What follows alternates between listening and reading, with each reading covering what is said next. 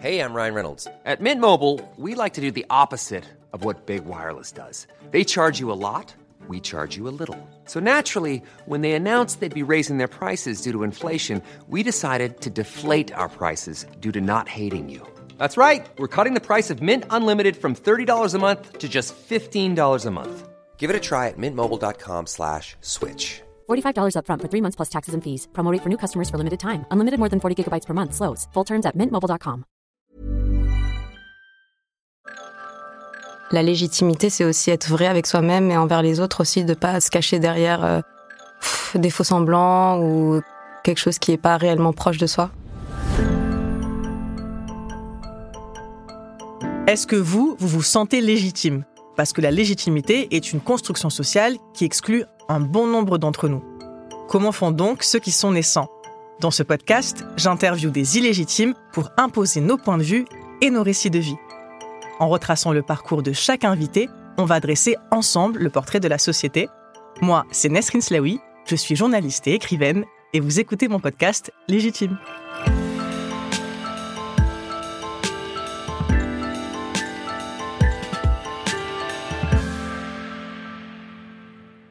Bienvenue Hajiba. Merci. T'as entendu le ha J'ai essayé de...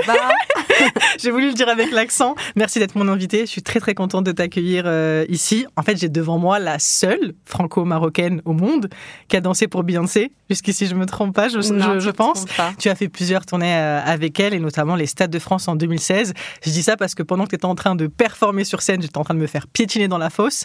Tu vois, donc on n'avait pas eu la même expérience ce jour-là. Et donc voilà, on va revenir ensemble sur ton parcours de Valence aux États-Unis en passant euh, par Paris. Tu es danseuse, chorégraphe et aussi actrice aussi. On te voit dans le film Ouria de Mounia Medour Ouais, c'est qui, ça. est, euh, qui a aussi réalisé le film Papicha, où on a une amie en commun dedans qui est euh, la fabuleuse actrice Lina Coudry, que j'espère recevoir aussi euh, un jour. Et on a pu te voir dans des pubs ou des émissions télé comme Danse avec les stars, ou en ce moment même, là, on, on tourne en janvier 2024 dans Star Academy.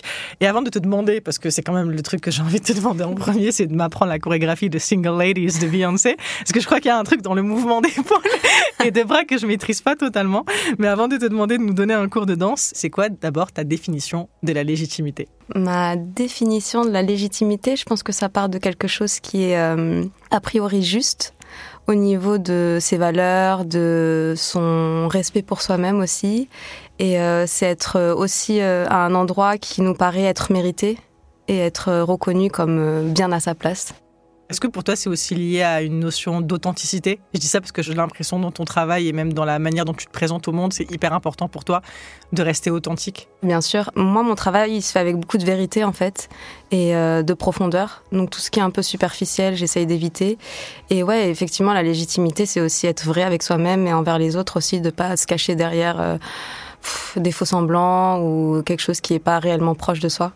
Justement, j'ai un peu spoilé la fin de ce magnifique parcours que tu as eu. Enfin, la fin, en tout cas, un des piliers, c'est le moment où tu as dansé avec Beyoncé et je te souhaite encore euh, plein d'années de carrière. Mais est-ce que tu peux nous raconter, parce que le point de départ, euh, c'est pas Beyoncé, le point de départ, c'est Valence, c'est ton enfance avec ta maman et tes sœurs. Est-ce que tu peux nous expliquer dans quel milieu social tu as grandi?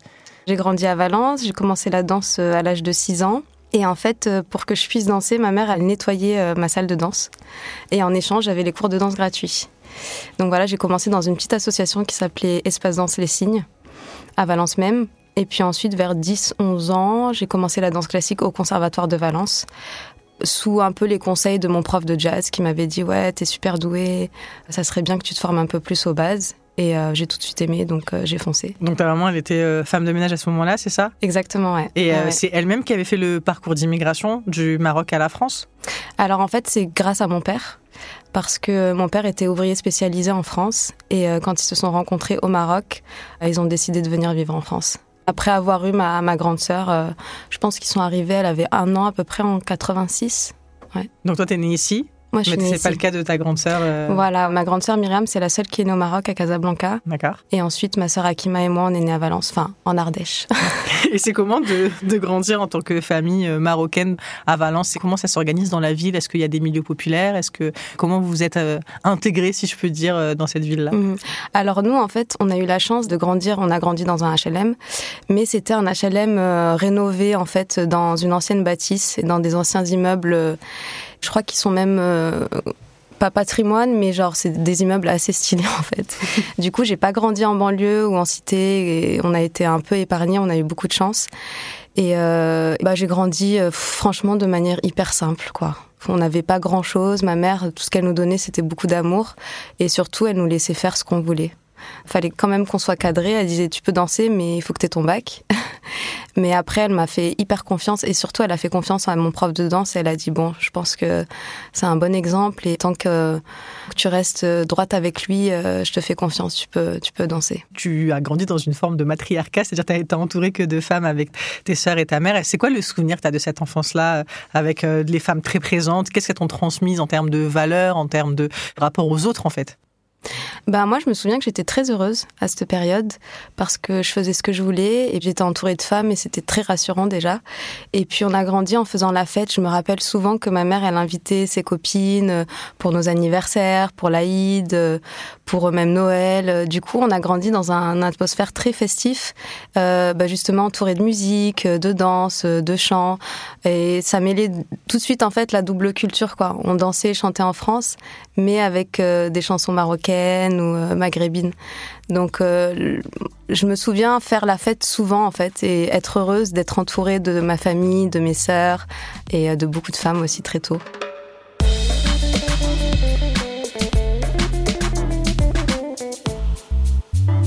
De la culture marocaine et maghrébine au sens large. Est-ce que tu as toujours bien vécu cette double culture-là? Est-ce que tu as toujours été à l'aise à l'idée d'être marocaine et française? Comment ça se passait justement quand tu étais petite? Est-ce que tu te posais même la question de tes origines, de ton identité ou, pas du tout? C'est vrai qu'à l'époque, euh, comme j'avais accès un peu à tout, je savais que j'avais deux cultures parce que à la maison on nous parlait que marocain euh, quand il y avait encore mon père aussi. Et du coup, bah pour moi c'était tout de suite une richesse et je me posais pas du tout cette question parce que autour de nous, ma maman elle avait des copines françaises, arméniennes, russes, euh, euh maghrébines, algériennes. On avait de tout en fait. Donc cette diversité c'était une force aussi, mais c'était pas une barrière. On le voyait pas comme de la différence. Et j'ai pas vécu de racisme quand j'étais petite ou ou peut-être que je le voyais pas en fait parce que j'étais tellement dans un euh, très beau et doux et soft que je me posais pas vraiment cette question. Je pense que tout ça, c'est arrivé au moment où je commençais à être un peu douée à la danse. Mhm. Et là, j'ai compris que bah, peut-être qu'il n'y avait pas de place pour moi, en fait. Ou qu'on commençait à me pointer du doigt parce que j'étais jolie ou que je dansais bien, etc.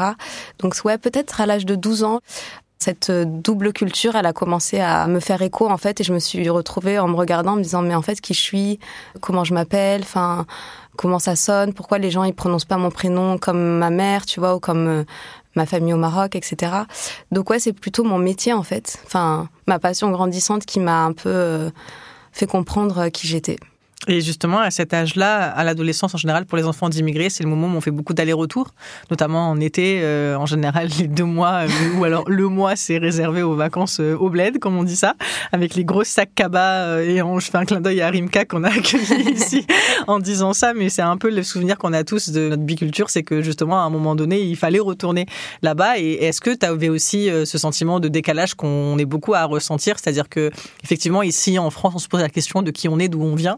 Et quand on va dans nos pays d'origine, on a le même pays, euh, toi et moi, le Maroc, c'est vrai qu'on se sent pas non plus à notre place en réalité quand mm, on est mm, mm. ado. Euh. C'est un truc que tu ressentais quand tu partais en vacances là-bas? Ouais, totalement. En fait, c'est vraiment en arrivant à l'adolescence où ben au bled on sortait un peu plus du coup entre filles etc et que les gens là-bas me disaient ah c'est l'européenne et du coup, j'étais là, bah ouais, mais je suis marocaine autant que toi aussi, quoi. Du coup, parce que moi, mes deux parents sont marocains, donc euh, je suis 100% euh, d'origine, enfin mon sang est marocain. Du coup, ouais, c'est à ce moment-là où je me suis dit, ah ouais, en fait, euh, là-bas, je suis comme ça, et ici, je suis comme ça. Enfin, là, tu commences à te poser des questions, en fait, et te demander si bah, ta place, elle est où? Elle est entre les deux, mais il n'y a pas de pays entre les deux, quoi. La Méditerranée. On dit souvent que notre place, c'est la, la chaise pour les immigrés, elle est en Méditerranée. Ouais, ouais. Et en même temps, en fait ça me posait pas tant de problèmes que ça parce que j'aimais les deux, tu vois. J'ai jamais été euh, genre euh, en rejet avec euh, quoi que ce soit. Moi, mon rejet, c'était plutôt, bah, si ces personnes-là ne comprennent pas, ben, elles seront pas dans ma vie et tant pis, quoi. Mais j'étais assez soft avec ça, en fait. J'ai jamais été en colère ou énervée contre des gens qui comprenaient pas.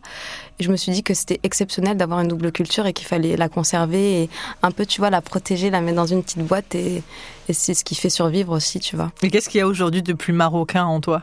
Les blagues, je pense, les punchlines. je sais pas trop, en fait, peut-être mon sens du rythme. Le sens de la fête aussi, tu disais Ouais, le sens de la fête. Je pense que je suis danseuse aussi parce que ma mère, je l'ai vu beaucoup danser à la maison et que c'était pas un obstacle, en fait, de danser. Tu vois, c'était pas mal vu chez nous. C'était plutôt quelque chose de fort et ancré dans notre culture qu'il fallait euh, embellir. Et justement, tu parlais euh, du fait que la danse chez toi, c'était pas tabou et du fait que quand tu t'es mise à danser, ta mère ne t'a pas mis d'opposition. C'est vrai que quand on parle à des artistes euh, franco-maghrébins au sens large, on a souvent le récit des parents qui sont contre les carrières en disant fais attention, c'est pas vraiment une bonne carrière. Je pense notamment aux acteurs ou aux comédiens, aux humoristes à qui on essaye de mettre des réserves mm, mm, mm. parce que c'est un peu la peur de l'inconnu, hein, c'est pas que des préjugés. Toi, c'est vrai que t'as pas eu ça, tu as eu plutôt du soutien. Et c'est à quel moment où tu t'es dit bon ben je crois que je peux faire carrière dans la danse? Waouh, euh, bah en carrière, je me demande encore si je suis dans une carrière. quand même, je peux, te l'assurer. Ouais, ouais, mais en fait, c'est, t'essayes de comprendre si c'est déjà un métier, tu vois, parce que c'est tellement une passion que pour moi, c'est pas travailler en fait. Quand je, quand je dis je vais travailler, en fait, c'est je vais faire ce que j'aime. Donc déjà en partant de là, c'est plutôt chouette ma vie. Mais euh, en fait, moi, je savais dès que j'ai été euh, amenée à faire des concours et à être sur scène que c'était ce que je voulais faire. Après, il s'avérait que je faisais de la danse, donc ça a été la danse tout de suite. Mais euh, j'ai toujours été attirée par, enfin, être dans un théâtre, sur scène, faire un concours, tu vois, avoir des gens devant moi. Par le côté spectacle, en fait. Ouais, le côté spectacle, show aussi. Tu vois, se maquiller, avoir des tenues, être avec des gens aussi sur scène, pas forcément toute seule, tu vois, avoir de l'adrénaline avant un concours, faire des compètes. J'en ai fait énormément quand j'étais petite. Mhm. Et je pense que c'est ça qui m'a dit, ah ouais, moi je veux être sur scène en fait. Je me suis pas trop dit, ça va être un métier. Je me suis dit, ça va être un kiff, tu vois. Justement, à l'adolescence, on sait que pour les jeunes femmes, le rapport au corps, il est très important, vers 12, 13, 14, 15 ans, l'âge de la puberté. Et euh, j'ai l'impression que quand on a fait des carrières artistiques ou en tout cas des carrières sportives, on a un autre rapport à notre corps. C'est-à-dire qu'on se dit, je peux faire tout ça avec mon corps. C'est-à-dire, je peux mhm. faire des choses athlétiques, il peut m'être utile. Est-ce que toi, ça t'a aidé justement à éviter un peu les complexes qu'on a quand on est ado ou pas du tout? Alors, à éviter, je dirais non. Je pense que la danse, ça a un peu à double tranchant parce qu'en fait, tu passes ta vie devant un miroir. Donc en fait, tu vois tout de toi, même ce que tu veux pas forcément voir, pour te corriger en danse, tu vois. Après, au CNSM, il... c'est quoi le CNSM c'est le conservatoire supérieur. Qu'en cours, euh, ils nous mettaient souvent euh, des, des, rideaux devant les miroirs pour qu'on puisse ressentir ce qu'on fait plus que se regarder. Tu vois, il y a beaucoup de chorégraphes qui te disent tu te regardes danser là, donc ça va pas, t'es pas dans ton corps, t'es pas dans une sensation, etc. Mais c'est vrai qu'à l'adolescence, évidemment, c'est difficile pour tout le monde. Hein, en fait, euh, ton corps il change, tu grossis, tu commences à avoir des seins, la poitrine, tu sais pas trop où te situer. Euh, en plus, euh, bah moi je suis maghrébine, donc j'avais des hanches un petit peu, j'avais mon corps qui commençait à se dessiner. Vers 16 ans, c'était assez difficile des fois de se regarder dans le miroir. Je me trouvais pas belle, je me trouvais un peu grosse et tout ça. Mais bon, après j'ai eu d'autres changements plus tard dans ma vie, au moment de la grossesse. ou là, Et pour revenir justement, parce que tu en as parlé, le Conservatoire pardon, national supérieur de danse à, Paris, que tu as fait vers 15-16 ans, c'est ça? Ouais, exactement. Je suis rentrée euh, à 16 ans, Ok. au moment de ma seconde. D'accord. Et je suis sortie à 21 ans.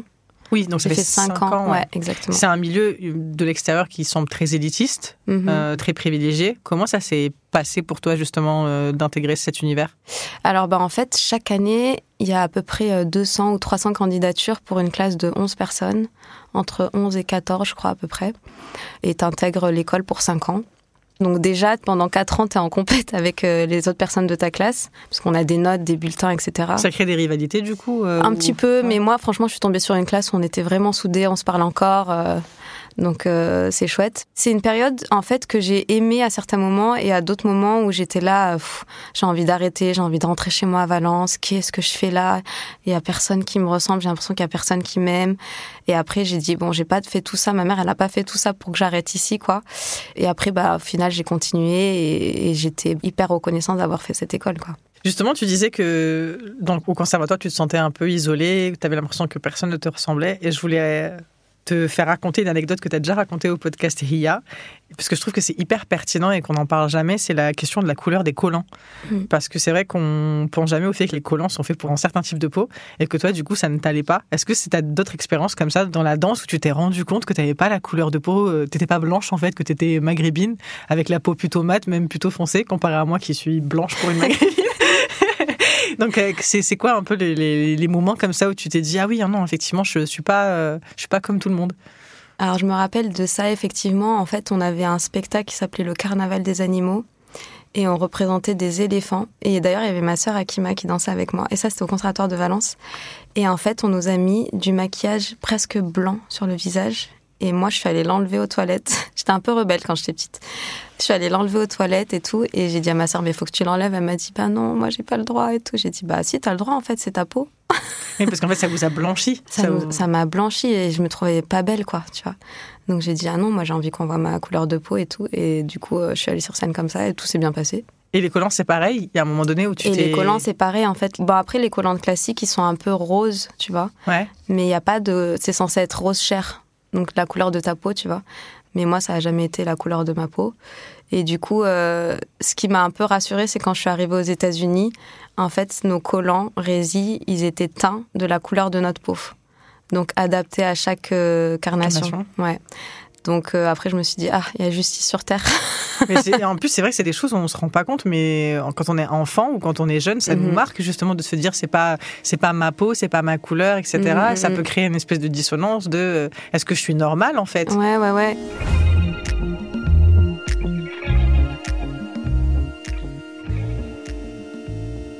Il y avait un, un article, enfin c'était Le Monde Magazine qui avait fait une spéciale sur les identités remarquables Mhm. et qui parlait de la représentation des Nord-Africains et des Arabes euh, du Moyen-Orient dans la mode et les métiers artistiques en disant que justement il y avait une invisibilisation parce que soit il y a des demandes où c'est des femmes noires ou des hommes noirs, soit c'est des femmes ou des hommes blancs et qu'au milieu c'est comme si on n'existait pas, c'est-à-dire toutes Mhm. les ethnies au milieu. Toi tu l'as ressenti ça dans la, dans la danse ou même tu as été mannequin donc euh, est-ce que c'est un truc que tu as ressenti cet espace-là où c'est comme si on n'existait pas en fait? Bah oui, carrément. C'est où soit on, on veut que je sois métissée, alors que je suis pas métissée en fait. Je suis 100% marocaine. En plus, on fait l'amalgame, on croit que métisse c'est une couleur de peau, alors que pas du tout. En fait, on me met jamais dans la case nord-africaine. Donc euh, même quand j'étais aux États-Unis, par exemple, on me disait mais t'es française, mais t'es pas française en fait. Et je disais bah si aussi, je suis française, mais j'ai deux cultures et deux nationalités quoi. Mais oui, je me sentais toujours un peu à part et genre euh, bah au milieu, comme s'il y avait deux carrés, et en fait, toi, t'es une bulle entre les deux, tu vois. Mais on reconnaît pas ta bulle, il n'y a pas de place, les carrés sont en train de se pousser entre eux. Après, je pense que c'est important de savoir toi qui tu es avant tout. Et euh, de toute façon, les gens, ils essaieront toujours de te mettre là où tu n'as pas euh, ta juste valeur, en fait. Et tu disais aussi, euh, quand tu parlais du conservatoire, du moment où même tu te faire un peu plus de place dans la danse, où tu avais un peu ce sentiment parfois d'illégitimité. Et euh, est-ce que c'est aussi venu à- avec une forme d'exclusion? Est-ce qu'on a des fois dit que c'était pas ton milieu, que tu avais rien à faire là? Est-ce qu'on a essayé de te mettre des bâtons dans les roues dans cette carrière artistique ou, au contraire, tu as été, il faut le dire, tu es très talentueuse. Moi, je t'ai vu danser euh, dans plusieurs Merci. endroits, plusieurs fois. Donc c'est compliqué de remettre en cause ta légitimité en réalité en danse. Mais est-ce qu'on a eu des moments comme ça ou des mots contre toi qui avaient pour but de, de t'empêcher de vivre de cette passion-là? Bah oui, forcément. Genre, euh, par exemple, euh, Ajiba, elle marche parce qu'elle est belle, en fait. Bah ouais, mais il n'y a pas que ça, en fait. Et oui, bien sûr, je suis fière d'être euh, d'être belle si tu me trouves belle, etc. Mais il n'y a pas que ça, il y a du travail aussi derrière. C'est un hasard. Si c'était un hasard, bah, ça serait déjà fini. Au bout d'un moment, ça s'essouffle quand t'as pas de talent. Il y a ça, il y a aussi bah, des insultes, euh, des gens qui étaient genre devant moi euh, très sympas et tout ça. Et après, dans les vestiaires, j'entendais des insultes racistes. euh. Donc ouais, c'est des mots qui restent un peu dans ta tête. Mais moi, je l'ai toujours transformé en force, en fait. Je me suis dit, bah ouais, ça va être moi, je vais encore gagner. Et qu'est-ce qu'il y a?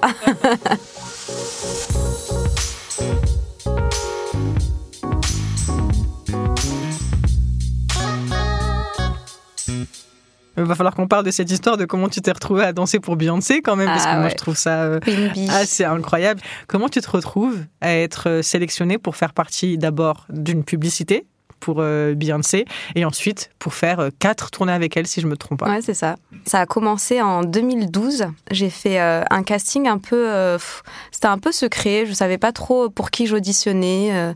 on m'a juste dit, bah, c'est une artiste américaine qui fait une collaboration avec une marque de vêtements que je ne peux pas citer.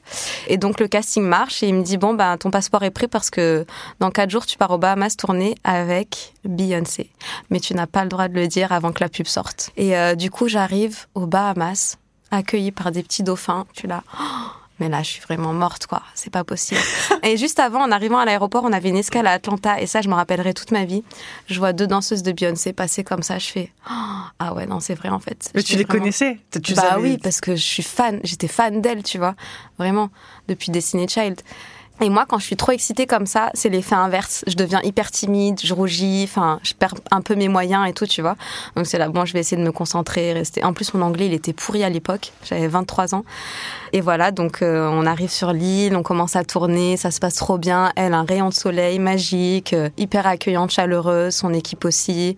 Il y avait deux danseuses de sa team et quatre françaises qui étaient, euh, qui avaient été sélectionnées. Et du coup, après, ça se passe hyper bien. Euh, je me rappelle, j'avais un petit bout de papier à la fin du clip que j'avais mis dans mon maillot de bain, parce qu'on shoot en maillot de bain. Et j'avais mis mon numéro de téléphone et mon mail. Et j'avais trop envie de le donner au directeur artistique et au chorégraphe euh, à l'époque, qui est Frank Gatson. Et au moment où je vais vers lui, il vient me voir, il me dit Tu peux me donner ton email et tout, parce qu'on est intéressé et tout. Comme quoi, t'avais pas besoin de préparer Ouais, des franchement, c'était comme dans un film, j'étais là. Et Ben il vient, voilà. il me parle et tout, ouais. et je lui dis, ouais, Franck, avec plaisir et tout. Puis après, euh, pas de nouvelles pendant deux, trois mois. Et un jour, donc, monsieur Bruno Perret me rappelle. Ton agent, du coup Voilà, ouais. Et il me dit, mais Ajiba, tu regardes pas tes mails? Je fais, bah si. Il me dit, va dans tes spams. J'y vais, et là, il y a genre 15 mails qui se déroulent. Tu sais, quand tu ouvres un mail, et après, il y a plein de mails joints. Ils t'ont harcelé. Et là, où es-tu, Ajiba? Tu ne réponds pas, on voudrait ta taille de costume. Attends, t'as t'as laissé en vue Beyoncé? Et en fait, je pensais, je sais, je voyais Mrs. Carter World Tour et je me disais, mais c'est en fait, c'est des spams de genre de newsletter parce Ah que oui, j'ai- ok. je veux aller voir son concert, tu vois, ou que j'avais déjà vu ses concerts avant. Et là, ils me disent, non, non, il faut que tu répondes aux mails et tout, il faut que tu ailles à New York dans trois jours, là, euh, pour faire le casting pour sa tournée. Je fais, Oh. Et du coup, je me suis envolée. Et voilà, après, ça a commencé en 2013. C'est la première tournée que j'ai fait avec elle. Et encore euh, l'année dernière, j'ai co-chorégraphié des choses pour elle. Voilà, assisté Monsieur Sidi Larbi Cherkaoui sur euh, le Renaissance Tour. Une anecdote un peu drôle, un peu légère que tu peux nous raconter sur cette expérience folle. euh, Pff, Je sais pas, une fois, j'ai marché dessus. J'étais au bord de ma vie. J'ai marché dessus. J'ai mis un gros. T'as marché gros sur le pied de Beyoncé Ouais. Aïe. Mm. C'est un Mais pied qui vaut des dit. millions, Elle hein. m'a dit, it's okay, girl. Don't worry. Et, et toi, tu, et toi- Ah, je suis virée. mais non, mais en fait, elle est, elle est, elle est comme nous, quoi. Enfin, non, elle est pas comme nous, mais. Et puis, elle est très loyale aussi. Ça fait du bien. Tu vois, de, de savoir que elle est rassurée quand il y a des gens qu'elle connaît autour d'elle, qui savent comment fonctionne sa machinerie et tout ça. Et puis, ouais, elle est très, très reconnaissante. C'est un bonheur ultime de travailler avec elle, franchement. Donc on est en train de parler de, de ton expérience Beyoncesque. Ça se dit Beyoncesque Oh, Attends, tu nous as pas montré comment on fait pour la chorégraphie. Alors, on fait comme ça. Attends, c'est la main gauche. Ouais, c'est là. Ceux qui nous écoutent mais qui nous regardent pas, essayez de vous mettre face à votre miroir, ok? On va le faire ensemble. Donc on lève la main gauche. Vous avez vu le clip Single Ladies de Beyoncé, on l'a tous vu en noir et blanc, euh, en mode powerful célibat. Donc on est en train de faire cette chorégraphie là. On a toutes les deux la main gauche levée, les doigts écartés.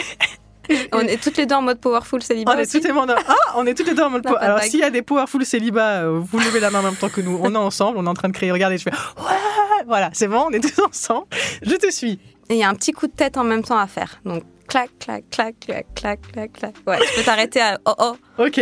Oh oh oh, yes Alors vous savez ce que je vais faire? Pour, les, pour ceux qui écoutent le podcast et qui ne le regardent pas, je vais mettre cet extrait vidéo sur Légitime FR sur Instagram, comme ça vous verrez euh, la chorégraphie, vous pourrez la faire euh, ensemble. Moi en tout cas, euh, je viens de danser comme Beyoncé.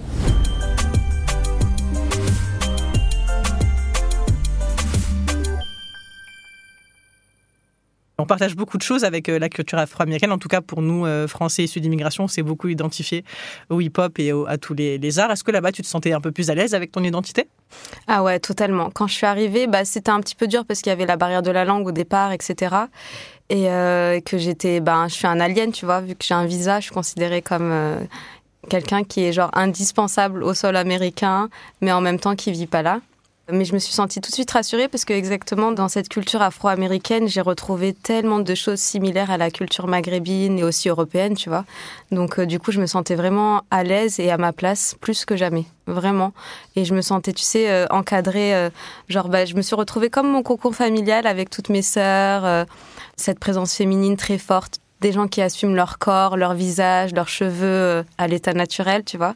Là-bas, c'était pareil, quoi. Je me suis retrouvée avec un groupe de filles avec qui je m'entends extrêmement bien encore, qui m'ont beaucoup apporté sur plein de plans, tu vois. Et aussi, bah, sur scène, je me sentais tellement forte, tellement euh, en valeur. Par exemple, Beyoncé nous disait, bah, moi, je veux que vous vous maquillez vous-même parce que j'ai envie que vous soyez belle comme vous vous sentez belle, vous, en fait. J'ai pas envie de vous imposer quoi que ce soit et tout. Et du coup, bah, on était là tous les soirs, parfois, on changeait un peu nos make-up et tout. On faisait vraiment ce qu'on voulait. Et du coup, on avait ce sentiment de liberté et d'assumer notre féminité euh, comme on le voulait. Donc, euh, à partir de ce moment-là, euh, tu te sens bien pour performer. Tu peux donner que le meilleur de toi. Justement, je pense que nous, on a le commun des mortels, on n'arrive pas à se rendre compte de ce que c'est de performer devant des dizaines de milliers, parfois. Je ne sais pas si elle a fait des centaines de milliers, mais en tout cas, Stade de France, c'est plusieurs dizaines de milliers sur plusieurs soirs. On se rend pas compte de ce que c'est de performer. Est-ce que tu peux nous raconter la sensation sur scène d'arriver et en fait d'être euh, face à cette foule-là? Ça doit être impressionnant. Euh. Ouais, ouais, c'est franchement, c'est indescriptible comme euh, sensation. C'est bah, c'est plein d'adrénaline. En fait, c'est comme quand tu fais un grand 8, mais à l'infini, quoi, tu vois. Et en plus, tu as, la possibilité, enfin, moi, j'ai eu la, chance extrême de refaire ça pendant bah, 4 ans, tu vois, enfin, sur 4 tournées. Après, c'est un peu dur, en fait, d'arrêter parce que, tu sais, tu as ce truc un peu vivant tout le temps, tous les soirs, euh, de performer ben, devant, bah, des fois, on faisait des stades à 80 000 personnes, tu vois. Genre à Wembley, c'était gigantesque, quoi. Et même, on a fait Rock in Rio où il y avait 150 000 personnes au Brésil. Donc c'était c'était waouh, c'était dingue. Et après, quand tu rentres chez toi, ben à Valence, t'es là toute seule, tu dors pendant 24 heures. Après, ah bon, qu'est-ce que je fais? J'ai pas de call time. Euh, euh, je vais pas au spa là, je vais pas à la gym. Euh, tu vois, c'est un peu c'est deux extrêmes en fait. Et, et, toi au milieu, t'es où? Tu te sens comment donc ouais, c'est cool d'avoir une famille avec qui tu peux te reconnecter et, retrouver des choses bah, qui te manquent en tournée et en même temps te sentir aussi bien à la fois, tu vois. Je pense que la team, quand ils choisissent les danseuses, ou les danseurs, ils essayent de voir aussi comment on est dans la vie. Donc je me rappelle que ben le premier clip que j'ai fait, regardez aussi comment j'étais avec les autres danseuses, comment je me comportais aussi euh, en dehors du set, euh, si j'étais gentille, euh, respectueuse, si je disais bien bonjour, etc. Je pense que ça compte beaucoup aussi pour savoir comment après tu es au sein d'un groupe. Après, c'est vrai que dans la danse, il y a beaucoup de problèmes, tu sais, de boulimie ou d'anorexie, des choses comme ça qui peuvent un peu ralentir ta carrière ou même la, totalement l'arrêter. Mais euh, on a des équipes, euh, on a des physiothérapeutes, enfin des kinés, des ostéos, et on sait qu'avec eux, bah, on peut un peu parler, tu vois, quand on est blessé, etc. Euh, c'est vrai que c'est des soutiens et des appuis. En général, ça serait plutôt cool d'avoir, tu vois, un suivi psychologique parce qu'il y a beaucoup de personnes qui sont dans des milieux comme ça où c'est pas. J'ai entendu parler, tu vois, d'autres célébrités qui sont. Bah, je crois qu'il y a eu un truc sur l'ISO il y a pas très longtemps où il y a eu comme un peu du harcèlement, tu vois, où j'ai pu connaître des chorégraphes avant, tu vois, pas aux États-Unis, qui est un peu, un peu des tortionnaires, tu vois, qui, qui te font répéter jusqu'à bout de souffle et tout, où tu t'en peux plus, tu vois.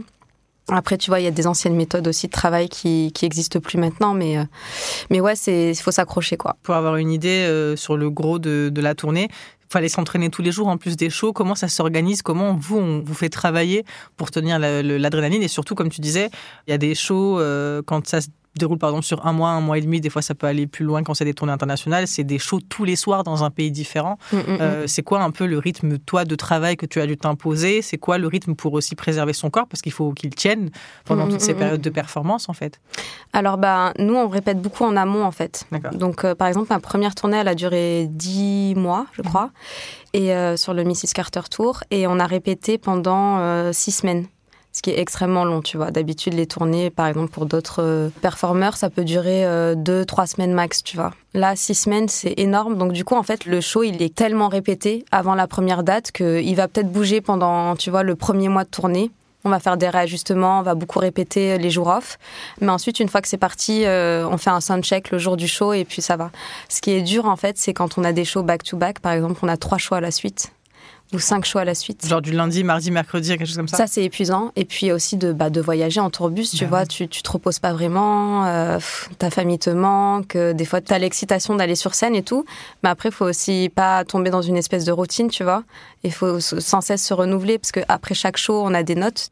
On regarde la vidéo dans le tourbus et on a des petites notes, des corrections, tu vois, si on est mal placé, si euh, on n'est pas dans la lumière, si on est à contre-rythme. En général, on a tellement répété que le show, il est tellement en nous, dans notre corps, que ça laisse pas beaucoup la place à des raccords ou des réajustements. Mmh. Et justement, je le disais en, introduction, là, tu commences une toute nouvelle carrière d'actrice. Tu as tourné un, film euh, au Maroc et dans Ouria. Alors, je n'aime pas mentir, donc je vais dire que je n'ai pas vu le film. J'attends qu'il sorte sur une plateforme pour pouvoir le, regarder. J'ai très hâte de le regarder parce que bah, il est en VOD, ça y est. Il est déjà disponible en VOD. voilà. Donc justement, je voulais parler de quelque chose qui m'a beaucoup touchée parce que je pense que c'est la force de la représentation. Il y a pas très longtemps sur Instagram, tu as posté une photo. Tu étais partie euh, dans un festival de films en Arabie Saoudite et tu as posté une photo avec ta maman. Euh, et ta maman porte le voile. Si on n'était pas dans un contexte français où le voile n'était pas autant euh, stigmatisé, j'en parlerai pas. Mais je trouve que c'était très puissant de ta part de poster euh, cette photo parce que ça, ça fait écho à nos mamans, à nos grands-mères, à nos sœurs, à nos tantes, à nos amis qui le portent, qui se couvrent la tête. Mhm. Et, et je te vois ému, du coup, je vais être Ouais. émue aussi. Et, et- et qu'on a du mal à représenter comme ça. Donc, pour continuer de lui rendre hommage, c'est quoi les valeurs que ta mère t'a transmises, euh, notamment liées à sa foi, qui te sont encore euh, chères aujourd'hui Et pourquoi c'était important pour toi de l'amener sur un tapis rouge? Ouais, excuse-moi, ça me, ça Non, me non, touche énormément. Alors en fait, tu vois, c'est ça ce que ma mère un peu m'a inculqué, c'est pas oublier d'où on vient, qu'on est pff, que de passage sur cette terre, en fait, qu'il faut kiffer tous les bons moments. Et ouais, j'ai trouvé cette occasion super parce que justement, euh, ce film que j'ai tourné qui s'appelle Backstage, je l'ai tourné au Maroc, donc chez moi. Et euh, j'avais toujours dans, cette- dans, dans un petit coin de ma tête, tu vois, une, une envie d'un jour faire un film, tu vois, soit euh, autour de la danse. Et là, qu'on soit en festival officiel à la Mostra, tu vois, à Giornate del Autori, puis ensuite qu'on aille euh, au Red Sea Film. Saoudite. C'était fabuleux, quoi. En fait, j'ai un petit garçon, j'ai envie d'éduquer mon garçon comme ma mère, elle m'a éduqué. Et de là, de, de pouvoir lui rendre un tout petit peu de ce qu'elle nous a donné à mes sœurs et moi, tous ces sacrifices qu'elle a pu faire, tu vois, pour qu'on ait des jolies carrières, qu'on soit toujours euh, dans une atmosphère sain, équilibré, et qu'on ait tout ce dont on ait besoin. Je me suis dit, allez, c'est l'occasion et tout. Et elle a, c'était un des meilleurs voyages de ma vie, franchement. Et la photo est magnifique, moi j'adore. Je suis fan de Merci. cette photo euh, avec ta maman. C'est bientôt fini, ça va être ma dernière question, et c'est une question que je pose à tous les invités, toutes les invités pour, euh, pour terminer notre conversation. On a donné ta définition de la légitimité au début, on a retracé tout ton parcours, on a parlé de ton héritage. Aujourd'hui, à Jiba, alors que tu abordes une nouvelle carrière et, et que tu continues ta carrière d'actrice, est-ce que tu te sens légitime après toutes ces années? Oh là là.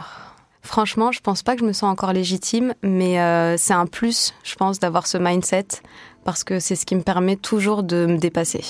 Et est-ce que tu penses qu'un jour tu seras légitime? Ouais, je pense dans quelques années, ouais, ça va arriver. Mais je te le souhaite. Merci. En tout cas, merci beaucoup d'être venu à mon micro. C'était un plaisir de discuter Merci avec toi. à toi. Merci à toi. Merci. Merci d'avoir écouté Légitime, un podcast présenté par Nesrin Slaoui et produit par Paradiso Média. Si vous avez aimé, n'hésitez pas à vous abonner au podcast, à le partager autour de vous, à nous laisser des étoiles et un commentaire sur votre plateforme d'écoute préférée. Vous pouvez aussi nous regarder sur les réseaux sociaux. À bientôt!